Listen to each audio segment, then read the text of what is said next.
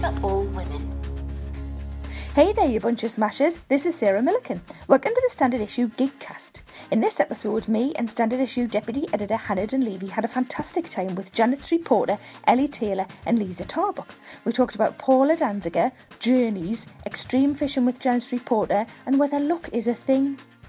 This episode was recorded in front of a live audience at Leicester Square Theatre in London. We've got a whole bunch of these booked in with some awesome guests, including Stephanie Beacham, Ashlyn B, Kate Thornton, Jo Caulfield, Alex Jones, Jenny Aclay, Olivia Coleman, Holly Walsh, loads of fab women. Tickets are available from the Leicester Square Theatre website. We're also recording some around the UK in Leamington with Joanne Wright, Cheltenham with Emma Sands and Susan Calman, and the Edinburgh Fringe with Val McDermid and Sarah Brown, amongst others. Check out the Standard Issue page on my website for information, www.sarahmillican.co.uk/standard-issue. A bit of admin, just a quick reminder to please rate, review and subscribe to all of our podcasts on iTunes, and if you're interested in advertising with us, we'd love to hear from you. Email us at admin@standardissuemagazine.com. Remember, you can visit our archive of articles at standardissuemagazine.com, follow us at @standardissueuk on Twitter, or find us on Facebook and Instagram. Everything here is just our opinions, so don't get hit up, pets. Thanks. Right, admin done. Now enjoy the show. Welcome to the Standard Issue Podcast.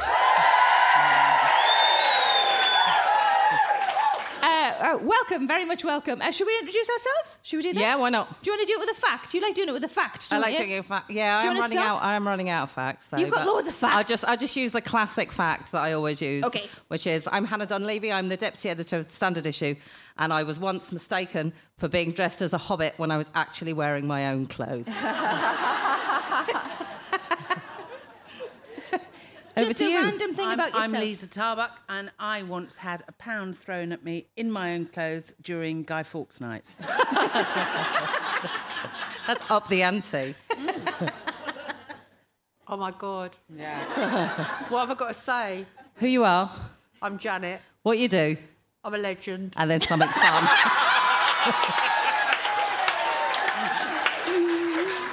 Sorry about that. Don't apologize. Massive display of ego at the start. Can only go down. Oh, I'm Ellie Taylor, and I want to be Janet Street Porter when I grow up. No, but Ellie and I met in a previous life. We were on Storage Hunters together and formed a massive bond. We did. And Janet, what she's not telling you is at one point we were both bidding on the same item, and Janet, we all knew full well that the storage thing was full of absolute shit. Janet kept on bumping up the bloody price. I ended up owing my charity money because of Janet. Ellie, what never fails to make you laugh? At the moment, probably winding up my 7-year-old nephew to the point where he is crying, but on the verge of laughter. That little sweet spot is just beautiful to behold. I'm a great auntie, as you can tell. Janet? I think listening to people say they're on a journey. Everyone's on a fucking journey, aren't they? What about if they're just on a train talking to somebody on the phone? The thing is, I do travel on public transport and I use the overground every day, and no one ever comes up to me on the overground or the underground and goes, hey, you're on a journey. No, it's only something I hear in a television studio. They're all on a journey. And the other day I said, well, I've got off the bus. I'm sorry, I'm not on the journey. But it's weird that at the moment everyone's on a journey. I just find it so entertaining. Why do you think they say that? I mean, I realise that they've sought help. And consequently... But you and I, we don't need help, do we? We're beyond help. No. And also, I wouldn't necessarily pay... I see the joy in paying somebody to listen to you. Yeah. There's a lot of joy in that. But beyond that, actually, if you've got a gang of really great mates... Or you can have an example shown you and follow it, or... Because this sort of plastic media thing is the same as... I don't get it. People and I now feel like my granddad. People talk about themselves in the third person now, which I do find really weird. They always say, well, I've had issues with that, but I'm working my way through it. Yeah. And she said, what the fuck are they talking about? Because it's a different language to me. But why can't you say, I don't like it, or that's not for me? Because at the very least, you've created a contrast to know that you don't want to wander down that particular avenue and that you prefer this one. Easy. Mm. Rather than over... I about 3 years, I cut people that brought drama into my life out. Wow.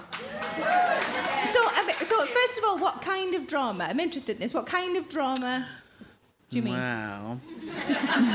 Don't you mean needy friends? You just edit them out. I've got no problem with that, and I'm happy to be a great mate, and I like that, and I pride myself in it. But when you have that repetitive thing, like, you'll never guess what happened to me. Where you just think, actually, I now know I will never guess what's happened to you, but the biggest deal is I don't fucking care. And funnily enough, that with the gap, an extraordinary maelstrom of creativity occurred. Yep. And how do I put my hand up? Sorry, I put my hand up like it's school. How did you go about cutting them out? Did you just not reply to messages? I just thought it was time...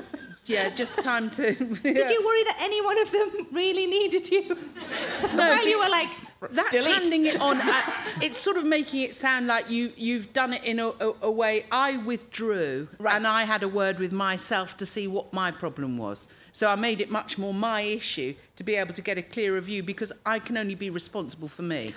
You didn't unfriend them on Facebook, then? I'm not on Facebook. Nor am I. I've not got time for it. That's the best way, though, because if you unfriend... You all know this, don't you? If you unfriend somebody on Facebook, then sometimes it'll come up and it'll go, do you know Sarah? And they're like, oh, I thought we were friends. So you unfollow them so they think you're still friends. It's sad, though, isn't it? Really, I didn't get mean, that. Yeah. I got a message on Facebook the other day from a man. It was quite an emotional roller coaster. He said, "You're my favourite fat Geordie." And I was like, "Yay, favourite! Oh, fat! Oh, a little bit yay for Geordie." And he said, "Let me know if you're single." Yeah, I get those. You know, I'd like to have sex with you, and then you go on their profile and you think, "Oh."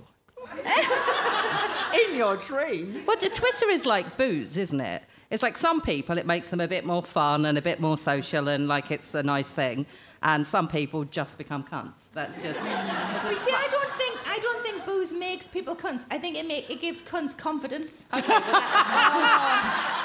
that is so true. It's true, isn't it? I got a marriage proposal from a bloke who sent me a picture of him posing by his Mercedes. And he's clearly like he was a driver, and God bless him. And he said, "My mum has found out that you're single, and I just thought I'd send you this because it's about time you got married." But that was it. It's just a done deal. Like you were waiting, going, yeah, exactly. I wish there was a man who could lean on a car, who fancied me.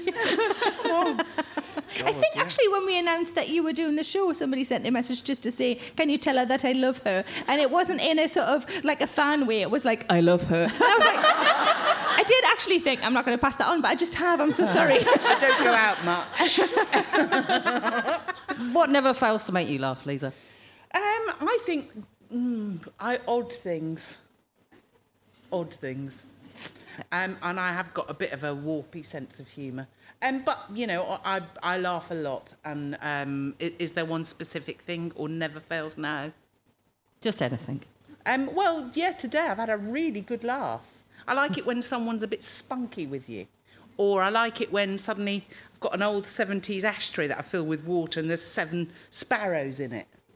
Trying to have a bath, or I like it when I can sit with the hose, having put my foot... This is my best thing, actually. I sit with the hose on a jet thing, and I just have it off, and I pretend I'm reading, but I'm not. And I've put the bird food out, because I'm into the birds in a big fat way. And there's these 2 bastard pigeons that sit up there. Oh, yeah. And we turn it into a gunfight at the OK Corral. But my game is I've got to get in them while they're mid-air with just a... So they'll be back, but it's really good fun. Why do you like some birds and not other birds? That makes me sad for the pigeons. Well, I think... Farming. Yeah. We've got wood pigeons, which I think are just... they're just pigeons, though, aren't they? Right. Oh, they're terrible. They sit on the top of my chimney and go, whoo, whoo, whoo, down it all day. It's really irritating. Sorry, that was me. I did that. Sorry. I think they're beautiful. Wood pigeons. I hate them. Rats on wings. They eat all my cabbages, and I hang CDs on my vegetable patch. I put nets over it to keep out the wood pigeons, and then this is even more tragic. I have to hang CDs because in the wind they keep them away. So I thought, what CD shall I put out? All the ones you got free with the Daily Telegraph and the Daily Mail back in the day. Tom Jones' greatest hits out there. But what will youngsters do in like 20, 30 years' time? They can't do that with, like, downloads, can they? I think Christmas tree decorations will do the same thing. Do you think they'll do the same thing? Yeah. Well, it's a shame. I was hoping they would lose out because they're young. Sorry, everyone. What about you, Sarah? What always makes you laugh? Probably the things that the dog does. Yeah. He's so adorable. He had a shit the other day with an erection. And I was like, I didn't know which came first. But he was like really horny and then went, oh, actually, I need a shit. Or were they just fucking loves pooing? And they turned him on. I don't know. His little face was very confused. But I thoroughly enjoyed it. That's natural, though, isn't it? To void your bowels before, if you've got all randy as a dog. I'm glad you added as a dog. I think I've been doing it wrong. Well, I'd say, just watch that. You know, you just think, oh, I'm dying for it. Oh, I've seen a minute. Or that. Yeah. Anyway, I'm not going to go down the shit. I love a shit story. I'm not going. Down. Oh no, I'm feeling very uncomfortable. Hannah, what makes you laugh? A bit like Lisa. Anything. And the more likely I am to not, or the worse it is to laugh at it, the more likely I am to laugh at it. You know, situations where it's just massively inappropriate to laugh, like in funerals and things like that. It happens to me a lot. I was telling this story to Mickey, our editor, the other day. Years ago, I was driving in... I was in Salisbury, and it'd been pouring rain the night before, and we were... I was driving, and suddenly there was, like, a dip in the road, and I got quite close to it. And then I thought, oh, Christ, that dip's just full of water. That's just like a massive puddle. And I thought, I'm pretty sure you're not supposed to slam your brakes on in this scenario. I should, like, just hit it at that speed I'm doing and just try and ride through it. And literally, as I did that, this little old man on, like, one of those mobility scooters just pulled up alongside me and just got hit by this wall of water. Yeah. And every time I think about the sight of him in my rearview mirror, just, like, angrily waving his fist at me. He did the angry old man. Yeah, I had to pull at the side of the road and laugh, and then I saw he was catching me up, and I had to drive on. I love that you pulled over to laugh. Yeah. That is a good laugh, if it stops you driving. Yeah, I was like, it's not safe. I will hear that water at full speed, but I won't drive while laughing, because that's dangerous. That's dangerous. Let's start with Ellie again. Oh, I'm going to ask you, what's the best and worst thing about your work and life? Let's start with best. Best thing about my work is that I get paid to show off, which was sort of my dream when I was younger. And it is really, like, you have the freedom to kind of do what you want. You can get up when you want. You can watch Janet Street Porter on Loose Women. But the worst thing, I think, is probably the work-life balance, which I suck at, I think. And I say I can get out when I want, but at the moment I'm doing crazy hours, and I think I'm working harder than I ever did when I was working for someone else. Because you're doing radio in the morning as well, aren't you? What time do you have to get up for that? 4:30. Oh, no. I think I may be going to bed. Should I wait until next time? You go to bed when you're getting up. Yeah, it's horrid. It's horrid. And I'm really bad at going to bed, so, like... I ended up watching Game of Thrones last night. And have you had a nap this afternoon? Of course I've bloody had a nap, mate. Not an idiot. I've had a nap. But yeah, trying to do everything. And I feel like it makes me really bad at seeing my friends and my family. It makes you feel like I'm not doing anything super well. Do you know what I mean? Like, you just can't sort of fully commit. But, you know, he's saying all that. I'm so lucky. I think we're so lucky to have the jobs that we do. Jobs. Yeah, it's grand. It is grand overall, I think. Thanks. Janet? I don't believe in luck. I think you only get where you are because you work really hard. I hate the whole concept of luck. Do you not believe in it at all? No, not at all. I think I've got where I am because I'm fucking clever and I work really hard and I trashed people who are on my level and elbowed them out of the way. Why pretend that getting up the ladder of power is easy? You've got to push other people down to go up because it's a pyramid. It's not like a flat table with everyone on top. Sister suffragettes. There's got to be like, I don't know, middle ground.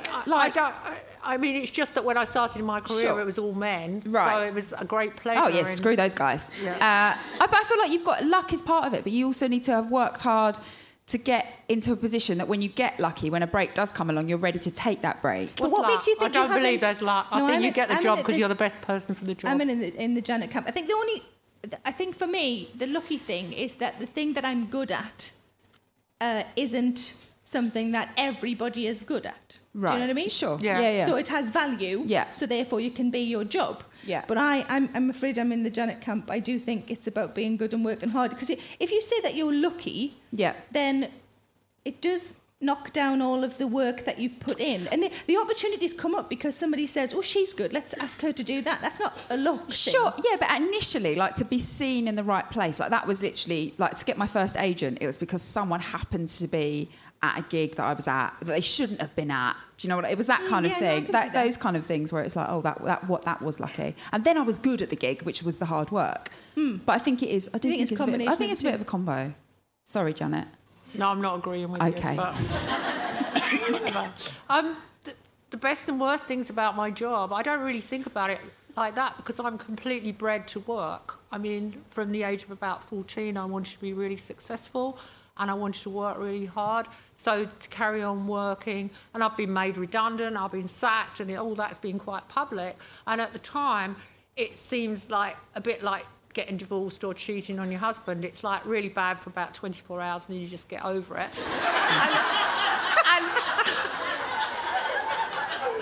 is though. I'm sorry, I know I'm a bit on the spectrum, but it's like when I was 15 or 16, people go, oh, are you still friends with your school friends? No, for a really good reason, that they were there when you were 14, 15, 16, and then when you started at college or university, you're done with them. Do you mean they've grown out of them? Yeah, because when you go on, I think when I got to university, I felt that at least at last I was with a peer group that I felt comfortable with. And I do think that being at school is quite an uncomfortable experience. I mean, being at secondary school is uncomfortable. It's not, I mean, now everybody bandies this word bullied about. I think it's about being strong and being... building up this inner resilience to be different to everybody else and to think you're right and they're wrong. And I've got that in spades. And that has been my work on my, I've been quite resilient. And sometimes people have impersonated me and done puppets and really bad impersonations, especially Kenny Everett, what a fuckwit. But how does that feel when somebody does that? Is it hurt? I was honoured. I was honoured with Spitting Image. I thought that was fantastic, and I had two puppets, and they were ridiculous. And I really thought that was great. But around the same time, Private Eye really started taking a pop at me about my accent and the way I looked, which actually, looking back on it, was quite comical. But it did dent my It dented my confidence, but I didn't let that show. But it just made me stronger. But if people say now I'm quite a brutal person, I am the product of what happened to me, of being working class, of being a woman in a man's world as an executive, and of being a working class woman on television and in the media at that time, and having to do talk shows with people who are quite patronising, white men of a certain age who are quite patronising. In packs. Yeah, who shag people in the dressing rooms in the tea break and all of that. But...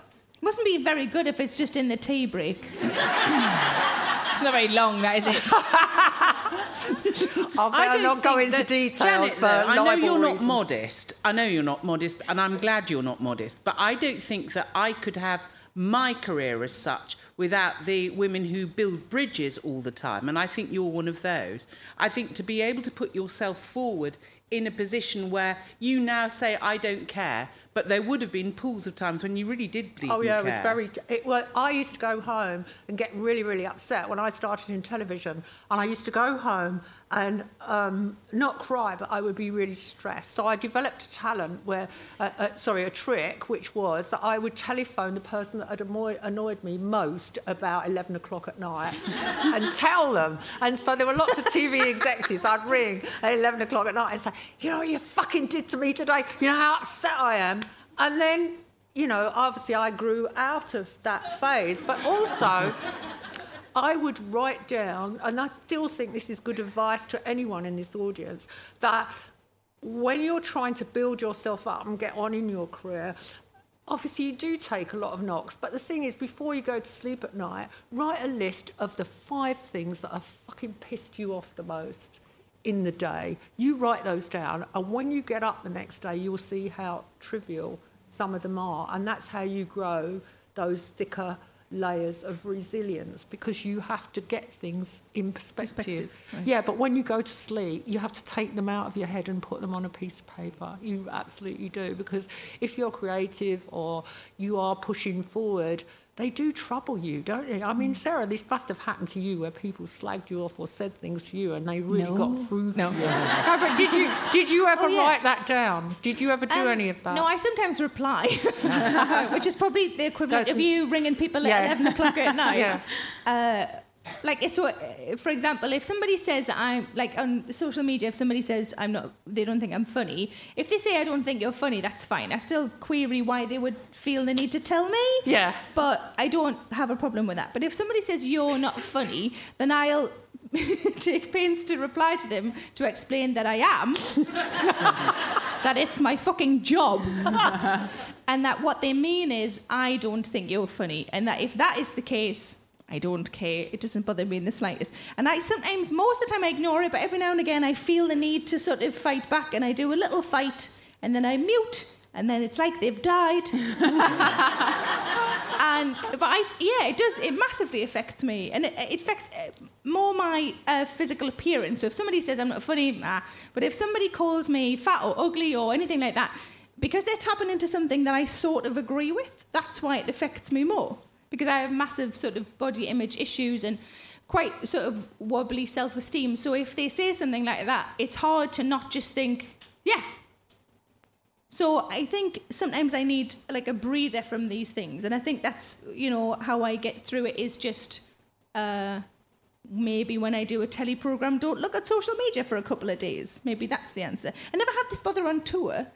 And I play to often, you know, big numbers of people on tour, but it's because when you're on the telly, you've gone into somebody's living room. They don't realise that you can just press a button and you can disappear from their living room because they're fucking idiots. But on tour, they've actively come, and I never. But equally, like, because I'm not remotely interested in fashion, I don't care what I look like in that respect. I'm not bothered about clothes. I like a top with a cat on. Don't get me wrong. But if somebody says that's not fashionable, you shouldn't wear cats because you've got big tits, I don't care. But I do find that on tour, nobody even cares. Nobody says, what was that like? Like a nice thing, they don't say, I liked your dress or I didn't like your dress, because they're just bothered about what's coming out of my mouth, which is what I'm bothered about as well. So anything that affects anything, I suppose, that I'm already worried about, already sort of have problems with, they're the things that hit me the most. And I totally get what you, when you say to write it down, I sometimes do that when I'm stressed because I've got too much to do. I always think of it like decanting my brain onto a bit of paper. Yeah. And then it means my brain can go, oh, a bit of paper, you've got this. You've got this. I'm going to have a nice 5 hours sleep and then wake up for a wee because I'm 42. And I do find that very useful, because then it's not so much to look at it the next day, it's just to know that I don't have to remember all of those things. So I find it a good thing for stress generally. I have people come up to me in the street every day and they go, what's happened? Why do you look miserable? And I go, this is my face in repose when I'm not being paid. This is what it looks like without uplighting. Why do people... They feel the need to come and see you, though. I don't think why they think that that's okay. Like, I wouldn't take that off a friend. I'm not going to take that off a stranger. It's basically the equivalent of men shouting things out of car windows at you, though, isn't it? Yeah. It's just... They're actually doing it directly to your face. I don't know why they do it, but... It's quite an odd thing. I'd probably also have a lot of money if I did. Like, they don't know that you know what your face looks like. Like, they're telling you something, like, you're going to go, oh, my God. They say to me... I've never looked in a mirror. Yeah, they go, you're really tall. So I always go, is your chally on the floor? That buys me escape time. You have a smart answer for everything. Is that because of just... building it up over years? Yeah, well, before we came in, I told Sarah that when I was in the supermarket, I was buying a big pack of toilet rolls, and someone followed me around and they went, oh, Janet, what? And they were looking at my basket. I went, yeah, isn't it amazing I shit like everyone else? I said, I don't just talk shit, it comes out the other end as well.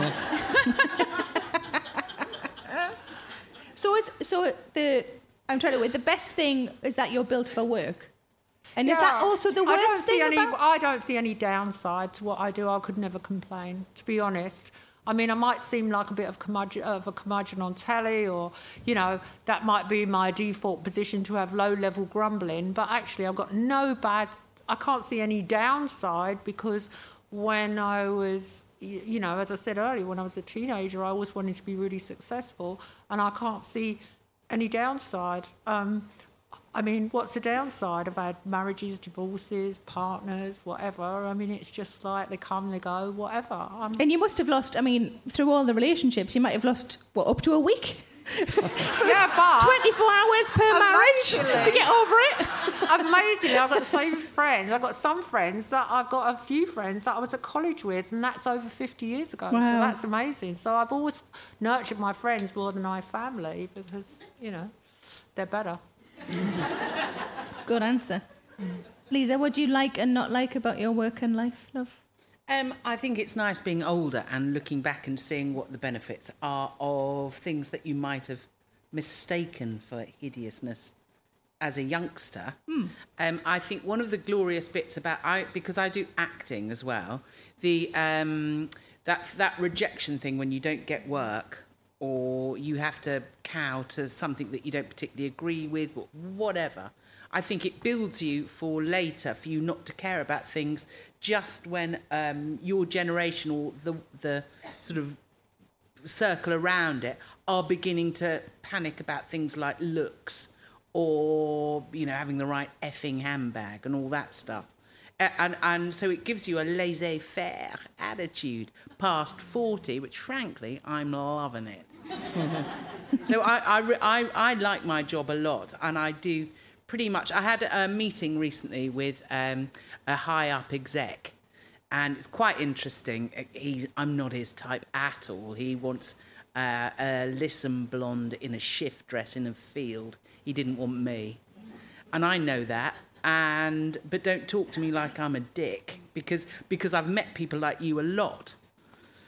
So at one point he said something, everything that he's trying to have a little needle on, I've just turned it around. That's great though, isn't it? Because that, and that. And it's like, oh, no, well, that's good because of that. Just loving annoying him. And at the very, very end, he said to me, it seems to me, Lisa, that you pretty much do what you want. And I thought, and if I was a guy... you'd have stood up and you'd have patted me on the back. But you've used that as it's just... What he wants to say is, I want you to do as you're told and you won't.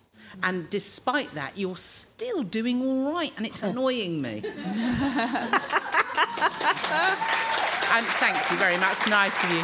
But it is funny how you do have to bat those off, and you do... If you're in a position of responsibility, I enjoy that I kind of enjoy playing the mad card because I'm really not...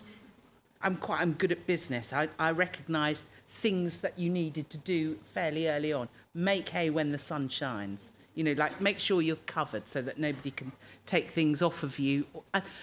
Most of all, so that you have choice, so that you pick what you want to do and nobody else can say, go there and do that. No. It's the worst thing anyone can say to me.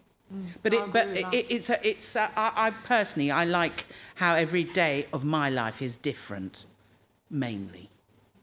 I once had somebody pitch a TV show to me, and they said, first of all, we'll get you in some heels. I'm not sure I want to listen to any more of this. Take your glasses off. So they said, take your glasses off, get you in some heels, and they would start with a song and dance number. Yeah. And there was a person in the meeting that I know really well, and he said it was so funny because he said he just saw the shutters coming down on my face. But like, what? You don't want me. If you want those things, if you want heels, no glasses, and song and dance, I think we're in the wrong meeting. I think Bonnie Langford might be available. What track were you going to be singing and dancing? Ding, ding, ding with the trolley. That whole showbiz number and stuff. It's like, sod off. You do it. Although I would actually watch you doing that. Now you've said it. You would watch me in heels? Yeah. I would watch you in heels, without your glasses, so you couldn't see what you were doing. I would fall dancing off the front of the show tunes. I am. When I first, I've never really worn heels. I've never been big on heels. And the first time when I wore them, when I was like sort of 17, 18, I was going out and I tried. I thought I'll have a go. And my mum said I looked like Dick Emery. And at the time, I didn't know who that was, but I knew it was a man. So it was definitely not a compliment. Turns out you don't need to wear heels ever, though, if you don't want to. No, fuck that shit. What do you, Hannah, what do you like and not like about your work and life? Well, within the parameters of being on stage with my boss, obviously, I love my job. Yeah, what do you not like? I'm a bit like Ellie, I think, in that I like it, but obviously I like the freedom of it. I do a different thing every day. But on the other hand, I also... we went to Glastonbury this weekend. Not Glastonbury, Latitude. We went to Latitude. It was amazing. I have a great job. I can go to Latitude. We can be on a stage. We can meet great people. And on the other hand, I had to sleep in a tent. I absolutely fucking stunk by the end of it. I had to walk loads of...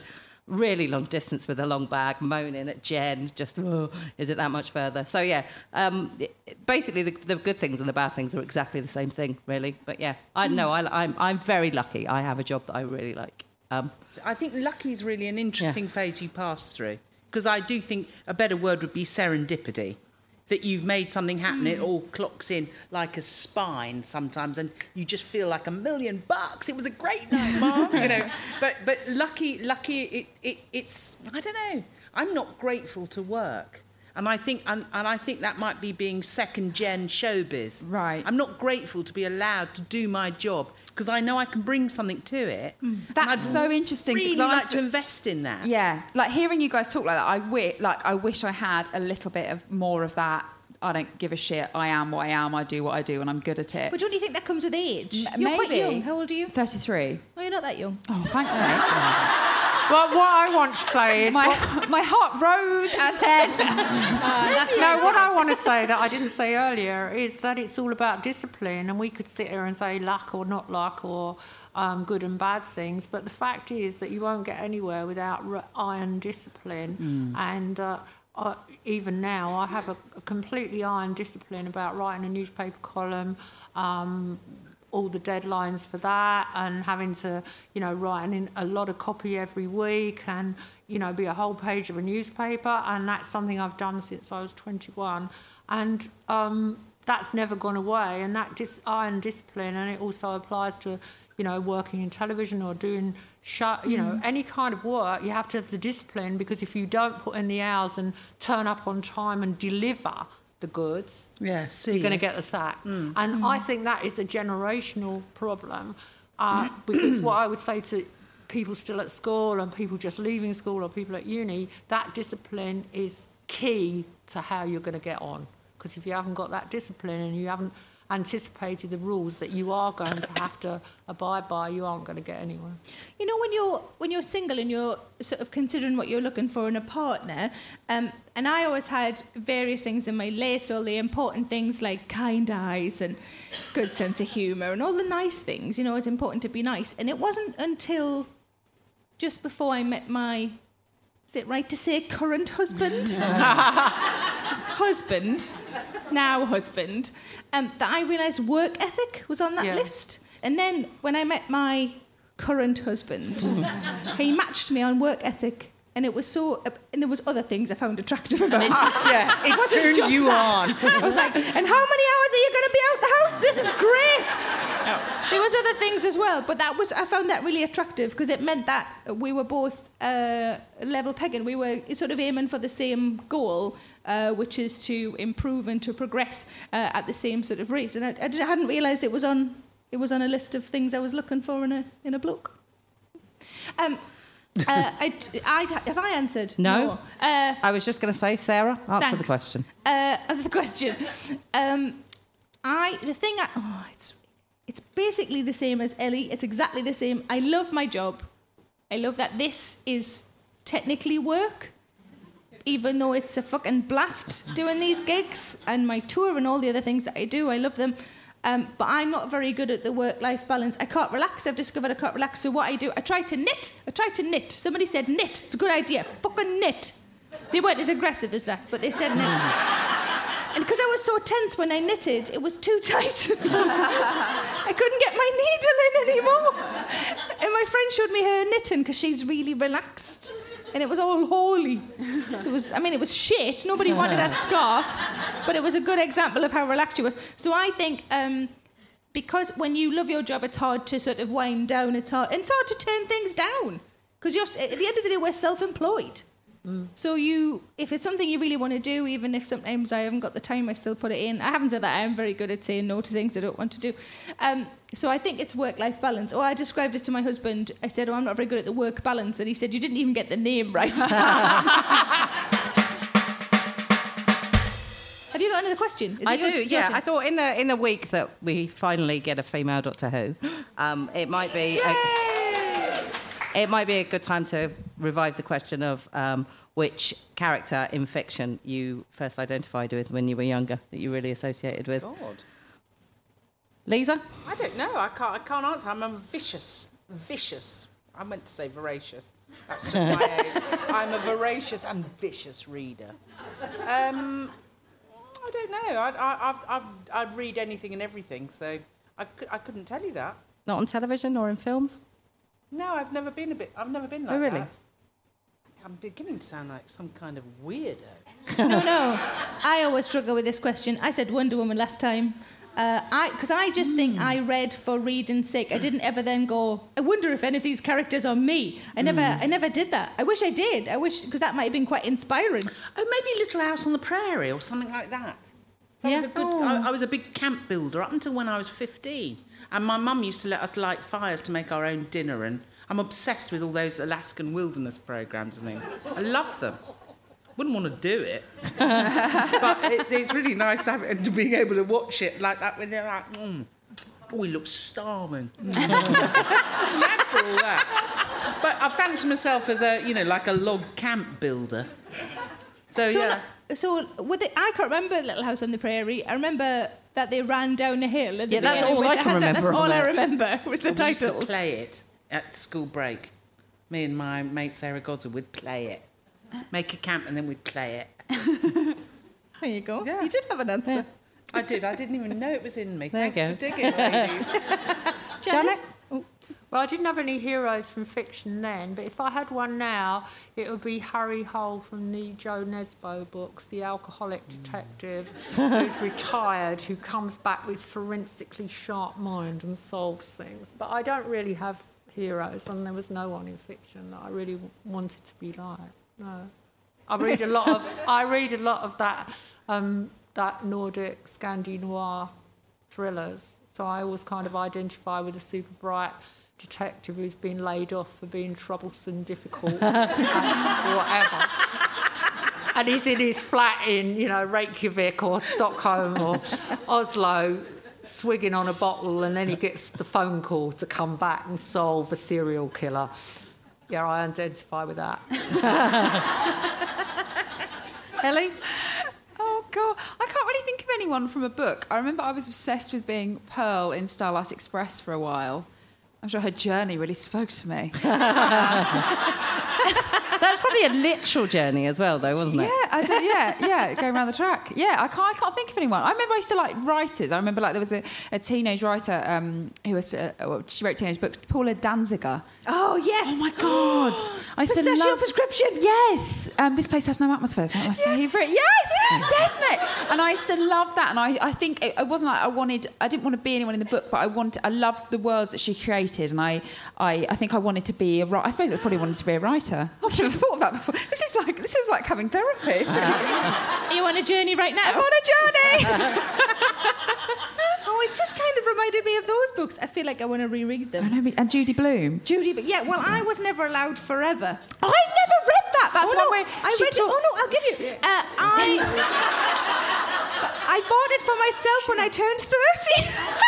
So I can't believe the shit that you two read. I worked in the adult library at 14. You wouldn't catch me reading any of this. I mostly read books about budgies. Because I wanted Melopsittacus undulatus, still not the Latin name. It's no fucking use to me whatsoever.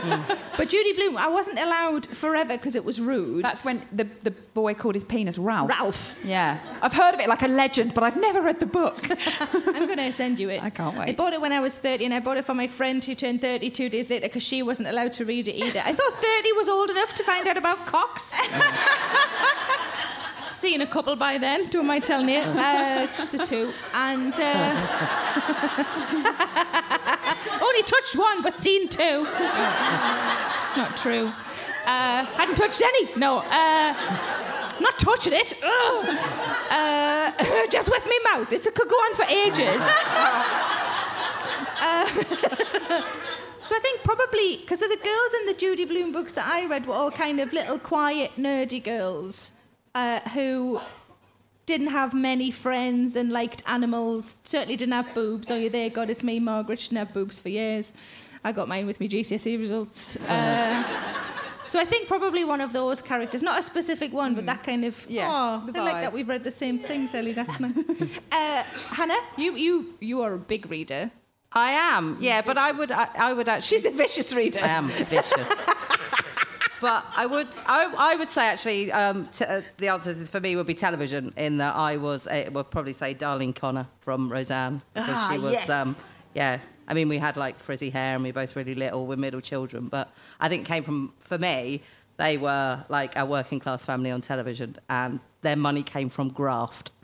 And like you say, like think about work ethic. That's where our money came from in our house, and They're bringing it back, you know. They are. I'm going to do a thing for our podcast about it, because I actually watched some again recently. And does it still stand up? It does, and more to the point, I think it gets a lot of... I think there's a lot of credit goes to other things that came after it for being pioneering, like things like Sex and the City, for having conversations about what it's like when you've slept with more people than the man has. And Roseanne was talking about those things. She was talking about abortion. They did domestic abuse. They did all sorts of storylines that were really quite pioneering. I don't know if it's going to be any good, but if people use it as an opportunity to rewatch old stuff, I'm all for it. Can I just return to the starting point, which was we're supposed to be thrilled a woman is Doctor Who. I'd be thrilled if a woman was doing Robson Green's Extreme Fishing. Is that one of your shows? I just think it's one of his. It's his company makes that. There are all these programmes on television that I call shed vision.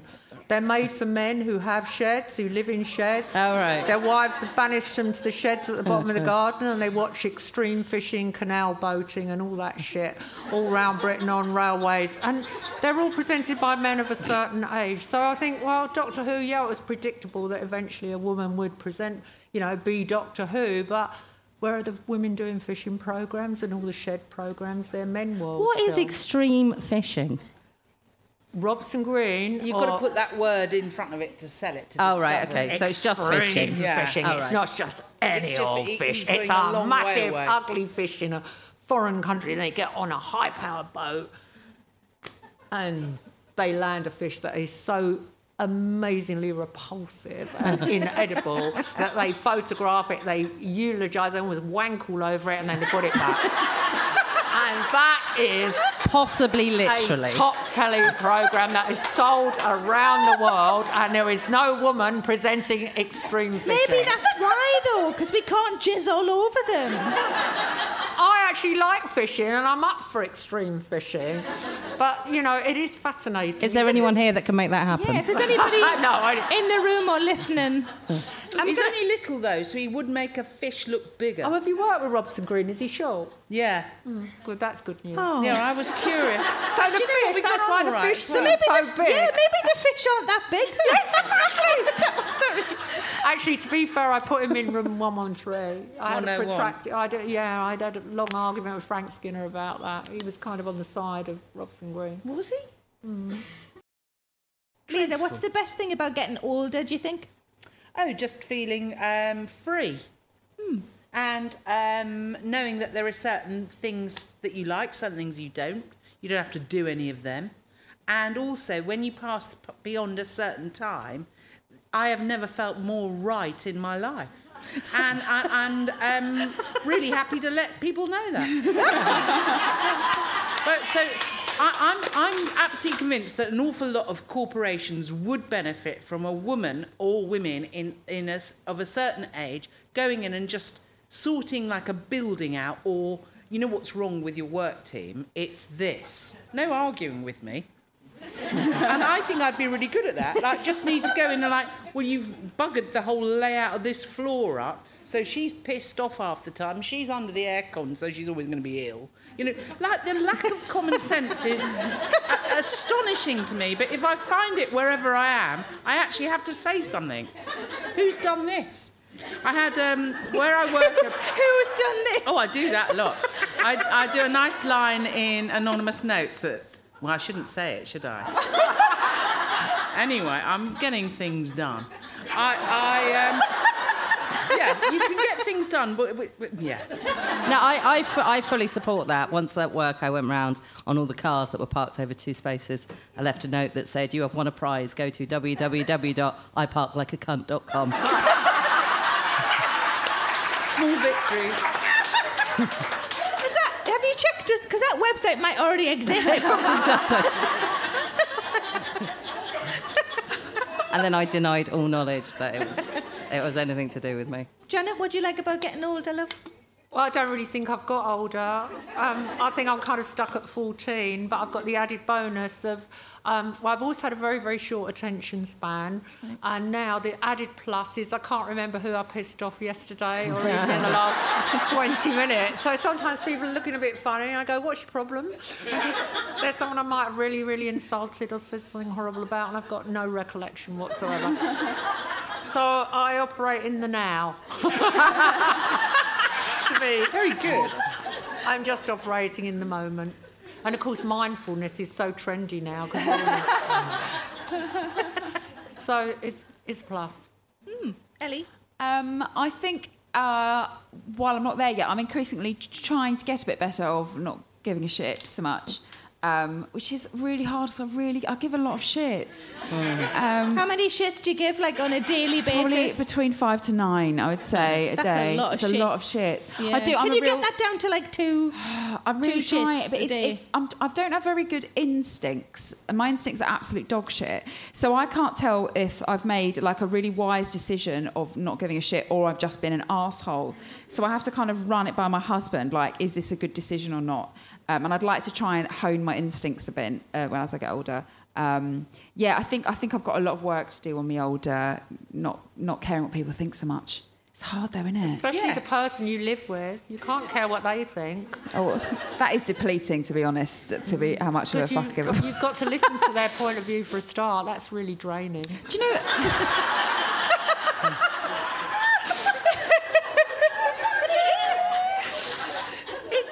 Exhausting, and it's like you can do it up to a point. And I think sometimes when you're married or living with someone, you feel like when you enter the room or the space where they're in, you should start a clock and go, all right, well, I've got so much of listening and empathy available today, and it's about 60 minutes and you've used up 5. I think what I've learnt, that's that drama thing I was talking about. I've like, oh, hang on, you know what?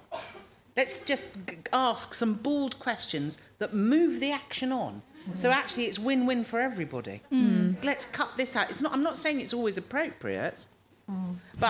You know what I mean? Because I try... You know when people ask advice, and and it could be about work or personal things or whatever. They're a friend and they ask advice, and you give advice, and then the next time they see them, they ask the same advice, and they never. And it's not that they're not listening, but they're not listening. But they're not listening. Mm. But they're not moving, like you say, moving it on. So even if they completely disagree with what I've suggested, which is absolutely fine, they're not making a decision either way. So if they say, should it be yes or no, and I say, oh, I think yes might be good for you, they don't then make a decision and go no or yes. They just ask the question again. Mm. But in the book of friendship, Sarah, yes, they've gone to the debit side because there's a credit and debit. This sounds amazing. Well, in any relationship, friendly, a friend, or someone living in your space that you're having sex with, there's got to be credit and debit. And if you are given advice, which is worth a lot of points, and they're disregarding it, they've moved so many points to the debit side of the sheet. And there will come a point where you just look at them and you think, right, you're out the door. And it would have to be something really big that they would do back for me in order to get them over the other side. It's like a star-based system with your children, isn't it? Oh, well done, you did it in the potty. Credit. Yeah, but with a friend that constantly asks for advice, they're draining you. They just say they're taking and they're not giving anything back. Even if they took even a fraction of the advice, they'd be moving back to credit. But as it is, they're draining away. I quite like giving advice, though. I feel like I'm much better at giving advice to other people than I am at taking my own advice. So when someone asks me, I'm like, now is my time to be so wise. You mean you're validated by giving advice? Oh, now you put it that way, Janet, yes. Just asking. No, I think I probably am to a bit. And I like... and sometimes I don't mind, actually. I've got a couple of friends, actually, and I think I give the repeated same advice, and they come to me with the same problems. But they're not ready, on their journey, to... They know the right thing to do, but they're not ready to make that decision themselves. So at the moment, I suppose my job as a friend, I think, is just to sort of keep giving the same advice, and they'll eventually get to the point where they will take it. And I don't mind it. I suppose as long as you don't find it draining... Maybe I find it draining. Yeah. Maybe I could type it up and then just hand it out each time. Oh, it's you again. Here you go. Or just give out some really, really bad advice, because I've done that in the past and people don't come back to me. Like what? I don't know, but I mean, I thought it was good advice at the time. Go out with him. Which turned out to be terrible, etc. People don't generally come to me for advice. They come to me for lies, because I'm good at lies. I'm really good at thinking them up. I'm terrible at delivering them. Oh, really? So if somebody was... Somebody needs an excuse to get out of a wedding or something. Wedding. Yeah, I'm good at thinking up stuff like that. What would be a good one for a wedding? Oh, well, I mean, I'd need to know the particular circumstances, but yeah. A bespoke lie, that's what you mean. Yeah. Bespoke. Well, you don't need them. You've got a gig. I mean, you've all got things that you could fit in with things like that, but yeah. But I'm actually really bad at delivering lies myself. So you need somebody else to do it? I just don't. Otherwise, I just tell a lie and then I go... and everyone knows I've done it. Do you have to go to all weddings then? Yeah, I have to go to absolutely everything because I can never get out of it because I'm rubbish at telling, even white lies. I'm rubbish. I think of them and then I say it and it's like, I'm already aborting mission halfway through this. I think the trick with lies is to keep it short and concise and not give too much information. When I used to work at the job centre, I remember a guy, because if somebody missed their appointment or they missed their signing on time or whatever, they come in and they say, I'm sorry, I missed the bus or whatever reason. And you would sort of go, fair enough, and you fill it in and you get it rebooked in or whatever, and they get a few chances, obviously. And there was a guy came in once and said that he missed his appointment the week before, he'd sprained his ankle. And I went, oh, God, that's awful. And he was walking fine, but a sprain's a sprain, it seems plausible. And then he went, and my nana died. And I instantly thought, bullshit. Unless he tripped over his dead nana, that felt like shit. I think it has to, just one quick... One thing, yeah. Yeah. I only once ever chucked a sickie at work, and I rang, it was my ex-husband, we wanted a day off together, and he rang for me and I rang for him, and he rang his boss, he rang my boss, and when I rang his boss, I said, I think we've had something dodgy, because we're both ill, and then when he rang my boss, he said, she's cooked again. And I was like, that is not what we agreed. But the boss was like, fair enough. Disgusting. What do you like about getting older, Hannah? Yeah, it's all right. It doesn't bother me. I quite like the fact that all of the things that I said that I wanted to do or, you know, didn't want to do, that people spent a long time telling me I was wrong. I'm now in a position where I can say, yeah, I'm 43 and I didn't get married. So give me all those fucking tenors. All you people who bet me that I would be married by the time I was 40 or, you know. People did you just not get married so you could get all those tenors? Yeah. But people do. People will say, oh, when you get older, you'll start wearing dresses or you'll start liking makeup or you'll get married or you'll want these things. Your mother always tells you that, you're going to, when you get to my age. Yeah. That's my most hated phrase in life, because you grow up and your parents and your family say, when you get to my age, you're going to be doing this, that and the other. And inside I was thinking, no, the fuck, I won't be doing any of that. And the thing about being older now is I haven't. So, yay, I was right. I'm the same, because a lot of people thought I would have kids and just assumed, and I've never wanted kids. That's another thing. Oh, yeah, but you'll want them. The clock will start ticking and you'll want them. It's different if it's your own. Because I used to say that I hate kids, because I do. And they would say they're different if you're their own. And you're like, well, I'm not willing to take that risk. What if I have one? And then I'm like, oh, this is unbearable. It's a proper shit.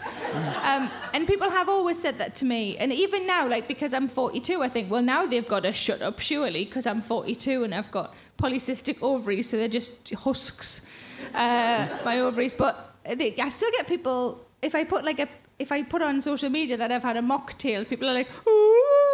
If I go like, oh, if I, my social media output is incredibly entertaining.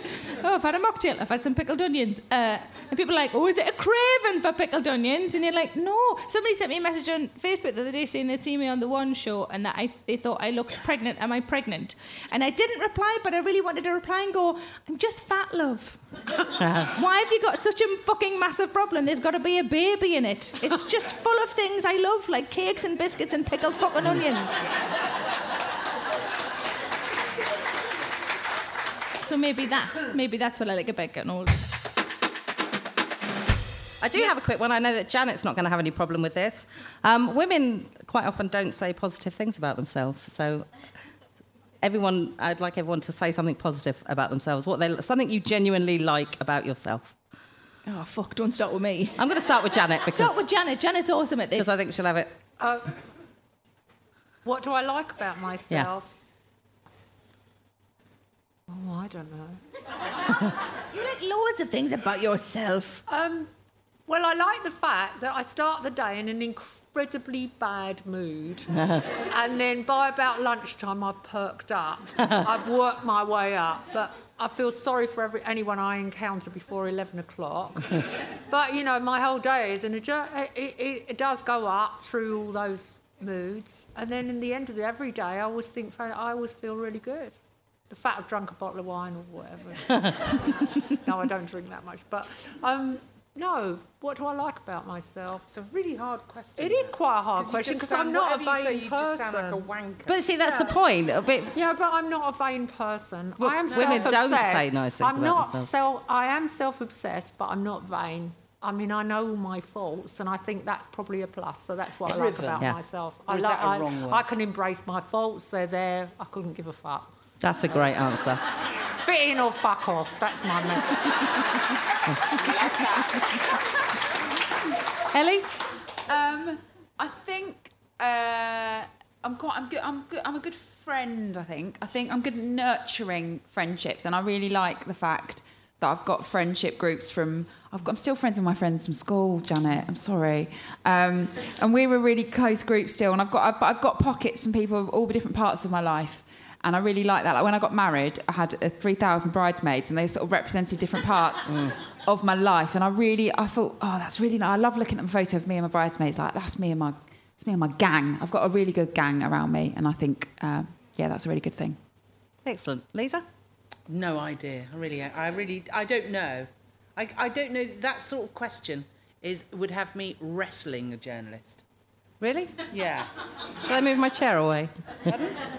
Well, if you've got a twister, man, fucking big jar of goose fat, I'm on. I can't stop talking like that either. That's mixed with my brother at the weekend. I don't know. I think that I don't know. In my world, though, I don't ask myself those questions. I just get on with, I don't know. Any element of this just makes me feel okay, odd. Sarah? Well, maybe that's a good thing about you, is that you don't consider yourself in that way, so you just get on with stuff. Maybe that's the good thing about you, is that you just crack on, just get stuff done. It's really lovely of you to say it, but it is. It's you know what song's been going through my mind all week? You know that David Bowie modern. I know when to go out. I know when to stay in. That's me, and you've just said it. Get things done. So yeah, thanks. I'll take that. Yeah, well, that is a good quality. It's something I wrestle with. I think probably some of the things we've covered tonight. I think I'm a good friend. I think you are reflected in your friends. So I think if you have good friends, then maybe you're a good friend, because they wouldn't be friends with you. And also, I'm a grafter. I think I'm a grafter. And I think that's something... My dad... The worst thing you could be to my dad was lazy. And my dad would walk... We would be walking down, like, the town centre in South Shields, and my dad would bump into a man that he knew when he worked at the pit. And they'd have a little conversation. And then my dad would be all jovial and nice like he is.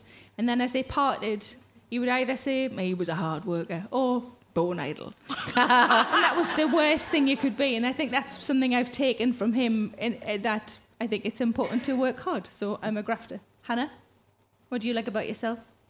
It's hard, isn't it? Yeah. But not. Although I've had time to think of an answer. Sorry? What do you mean? Not necessarily. It's a hard question to answer, But you know, because you could also say, oh, and I like my hair, and I like this, and I like the way I'm, and I really like my... So you could do that, but it's about, I guess, us all agreeing with the sort of people that we are and extending that, you know, to be a good companion, to be naturally curious, to be... I've said I've cut out drama, and I feel like a pig now, because everyone's going on about friendship. I think I'm a really good friend, you know. They're not necessarily qualities that we're led to believe are important for us to have or sold to us. And I can't help thinking that everything's changing, and that we're coming out of this now where, you know, people selling you shit you don't need. We're all saying, well, I'm just not gonna buy it, or, you know, not watching the news, or I can't wait for the day where they tell us news differently. Where they spin it in a way so that something's great, rather than picking you off like a bloody foot soldier of, like, ooh, this and this and this. So you go away with that, like, there's no hope. There is, great hope. Everything's actually great. I haven't seen, like, televisual news in ages. Do they still have the bit at the end where they say, and a donkey saved a man down a well? Do they still have the bit at the end? No, now they have weather. Yeah. And I'm obsessed not great. With local weather and the dresses the women wear. Oh, fuck's sake. Mm. I know. I think it's fascinating that the question that Hannah asked is very open. What do you like about yourself? And we could have all said hair or feet, and none of us said anything physical. Oh, well, I was going to say I've got great tits. Oh, well. I just and you have. I wasn't really. Yeah, back off. They're both, they're a blessing and they're a curse. But they're probably as big as Janet's head.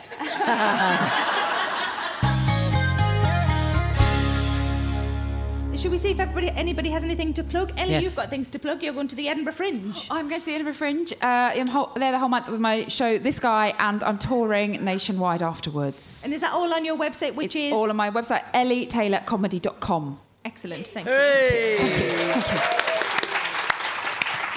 Janet, aside from your extreme fishing programme, do you have anything to plug, love? No. I'm on Loose Women. I'm in the I newspaper. I'm on the indie website. No, nothing to plug. And you're a fucking legend. Exactly. Yeah. She just throbs it. You do. Throb. Thank you. Lisa? Oh, yes. I've got a book out. It's not what you think. It's not what you think, actually, but I think you'll like it. I've attempted to refresh the annual. Oh, it's good. Is it out now? I'm proofing it this week. It'll be out. That's so exciting. It'll be out for Christmas. God almighty, publishing. Christ. I just remember I'm doing this for all of you, not as a purchase thing, just on behalf of Can I just say I haven't written a children's book. And there is no possibility that I'm going to write a children's book. Oh, your children's book would be awesome, though. More's the pity. Yeah. My tour is on sale, and oh, thanks, one person's coming. That's going to be fun. And also, I'm proofing my book in a couple of weeks, and it comes out on October the 5th. We've done a book. We did a book. We've done a book. I know it feels proper, doesn't it? Yeah. A book feels proper somehow. And Hannah, do you have anything to? We've got loads of live events coming up. We've got loads in Edinburgh. We've got another one here in August. Yeah, August with Holly Walsh, Ashlyn B and Kate Thornton. So that should be fun. I think September might be sold out, but... I think it is. But yeah, we've got loads of good things coming up. Also, you can download this podcast and any of our other podcasts on Podomatic or iTunes, or you can follow us. We are at Standard Issue UK on Twitter. Yep. No abuse. And I will reply. Yeah. And then mute the fuck out of you. Uh-huh.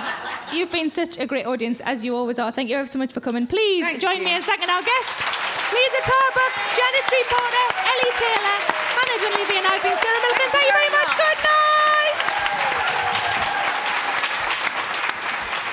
much. Good night. You have been listening to Standard Issue in conversation with Janet Street Porter, Ellie Taylor, Lisa Tarbuck, Hannah Dunleavy and me, Sarah Millican, recorded live at Leicester Square Theatre in London. The theme music and stings were composed and recorded by Barry Hilton, all rights reserved. Thanks to Maddie Hickish for all technical things, to Jen Offord for organising the event, to all at Leicester Square Theatre in London, and to Janet, Ellie and Lisa. All of our podcasts are available on iTunes and Podomatic. Bye-bye. Standard Issue for all women.